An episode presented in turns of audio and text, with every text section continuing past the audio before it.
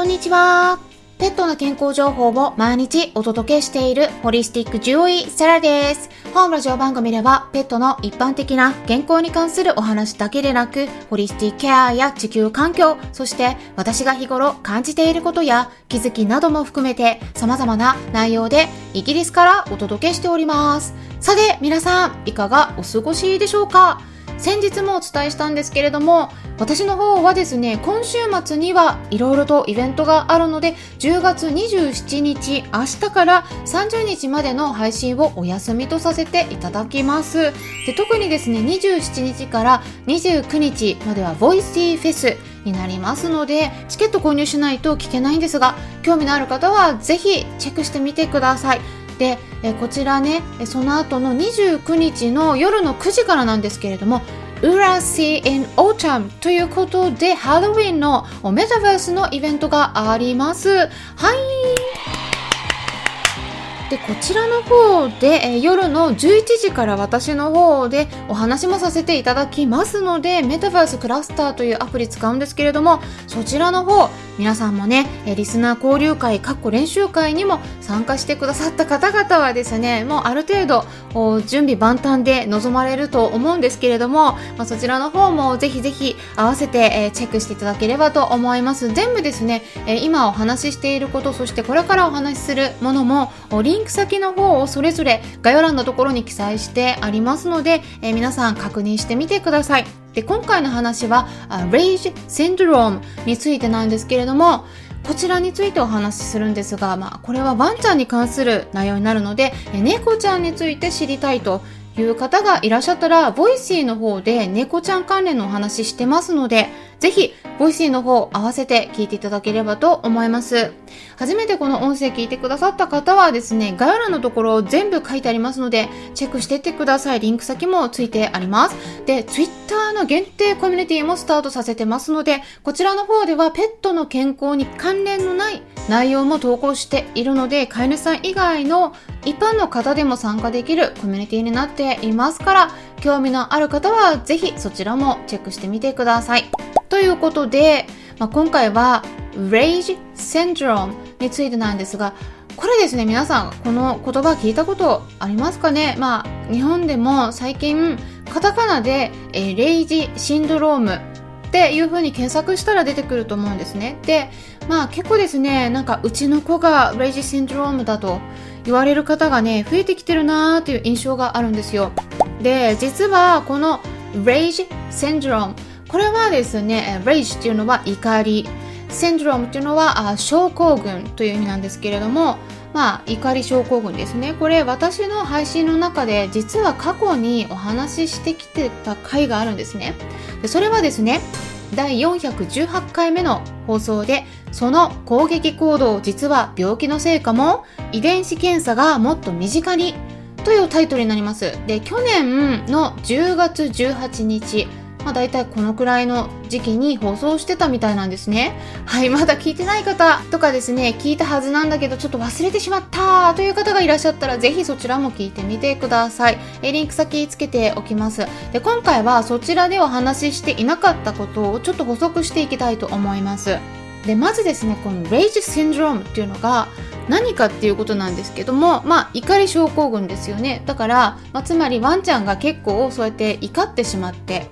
怒って攻撃してしまうということになるんですね。まあ簡単に言ってしまうとですね。ただ、ワンちゃんが攻撃する場合っていうのは、何に対して攻撃するのか。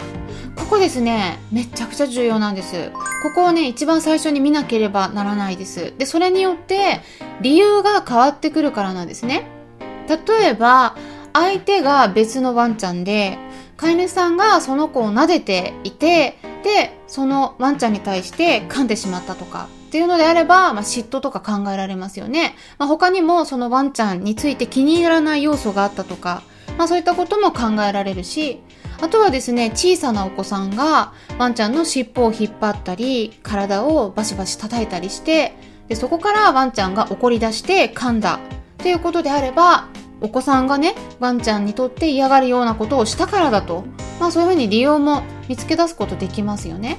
まあ、この場合ですね、相手は日頃接している飼い主さんではなく、まあ、その別の対象に対してそして理由がはっきりしている。っていう点がポイントになってくるんですが日頃世話をしている飼い主さんに向かって攻撃してくる場合ですね。それは同じ噛む行動であったとしてもワンちゃんの心の中では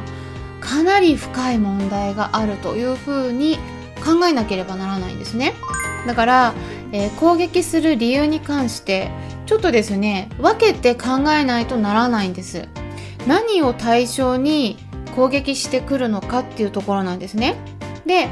飼い主さんに向かって攻撃してくる場合は結構深刻なんですね。でこの場合は大きく分けて2つのパターンあるんですけれどもまず1つ目としては英語では conflict aggression って呼ばれるものでこれはですね、まあ、一般的なものになります、うん。まあ、こっちの方が実際には多いんですけれども conflict っていうのは争いとか口論衝突っていうのが直訳になるんですけれども、まあ、心の葛藤というものを表す言葉にもなってるんですね。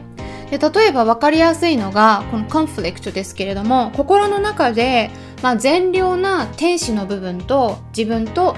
悪魔のささやきをつぶやく悪魔の自分、まあ、この2人がいてですね頭の中でどっちの行動を起こすかっていうことについてこの天使と悪魔の自分自身が戦うみたいなこんなイメージありますよね人間の方でも。でそういう葛藤が起こる場合っていうのが動物の中でもあるんですね。でその行動っていうのはまず、うん、葛藤があるので突然ガッと攻撃してきたりはしないんですね。なので conflict aggression っていうのは conflict っていうのが葛藤という意味で aggression っていうのが攻撃という意味になるのでまあこの日本語になると conflict aggression って言ったら葛藤性攻撃行動と呼ばれている行動になるんですけれども葛藤があるのでまず最初に歯をむき出してうなり声を出して威嚇をしたり尻尾をお腹の下にまでこう入れ込みながら近づいてくるとかまあなんかそういう何かしらの行動っていうものが実際に噛む前に出してるはずなんですね。それは攻撃したいっていう気持ちと本当はしたくないっていうこの気持ちの相反するものが心の中に存在しているからであって日頃世話をしてくれている飼い主さんへの気持ちがあるからそういう葛藤が出てくるっていうのが基本的なワンちゃんの心の中なんだけれどもこういう葛藤っていうものが全くないのがもう一つの攻撃の行動のパターンなんですね。でそれが Rage Syndrome って呼ばれる遺伝が関わる問題、まあ、獣学的には障害って呼ばれるものになります。それであのインターネットの方でウェブサイトとか記事を見るとですねこのレイジシンドロームっていうものが、えー、病気だっていうふうに書かれてる記事もあるんですけれどもこれですねあの病気っていうふうには獣医学的には正確には捉えられていないんですね。うん、まだ診断法っていうもの自体もきちんと確立されていないので、まあ、言葉だけが一人歩きしているというふうに話されてる獣医さんもいるんですけれども、まあ、このレイジシンドロームの場合だとワンちゃん自身が人を噛むっていうことがどんな結果を招くのかこの飼い主さんを傷つけることになるということ、まあ、そういったものをね理解してないんですね。でしてなかったりするので全くのね、ためらいもなく、突然噛むといった行動が見られるので、まあ、噛まれるようなことがある場合はですね、日頃から動画を撮っておいて、その時にワンちゃんの表情とか行動っていうものをよく撮影しておいた方がいいと思うんです。やっぱり表情がね、ちょっと普通の他の子と違ってたりするんですね。で、その撮影をしている時に、まあ、たまたまっていうか偶然噛まれるようなことがあったらそれをですね行動診療を行っている獣医さんに見せるのが一番いいです。でこの辺りはですね飼い主さんからの言葉の説明だけではねやっぱり状況っていうものが獣医側としてもすごく把握しにくいからなんですね。でもしもこのレイジシンドロームの場合だったらですね、まあ、簡単な言葉で言うと、まあ、発作的に噛むみたいな感じなんですね。もう突然突発的に起こるのでもう本人としては何も悪気はないし飼い主さん自体が悪いっていうことでもないので、まあ、そういうふうにもね考えないようにしてみてください。とにかく、まあ、きっかけになるようなことをねできるだけしないようにするっていうのがすごく重要になってきます。で、まあ、治療とか対処法としてはですねその他にお薬を使う場合がよくあるんですけれどもこれもですね薬を飲ませればあのそれだけで OK ということではないんですね。必ず他のアプローチが必要になってきます。のでなかなか良くならないっていう場合は行動診療を行っている獣医さんとでそして他にねお家でもリラックスさせて不安を減らすような生活環境の工夫をしていったり飼い主さんの態度っていうものそのワンちゃんに対しての行動っていうものも変える必要があったりもするしあとは食事とかサプリメントを加えて、まあ、きちんと運動もしていくというような形で様々な方向性から考えて実際に実践していくっていうことが非常に重要になってきます。まあ、あとドッグトレーナーさんとも連携していくのがすごくいいと思うんですね。例えば他にノーズワークとかあ脳トレをやっていくというようなこともすごく役に立てられるしあとは運動することで攻撃性が減るといったこともワンちゃんに見られますので、え体に問題がないのであれば運動っていうのはもう必ず毎日した方がいいです。これアメリカの動物虐待防止協会 ASPCA の方では犬種とか体の大きさによってももちろん変わるんですが、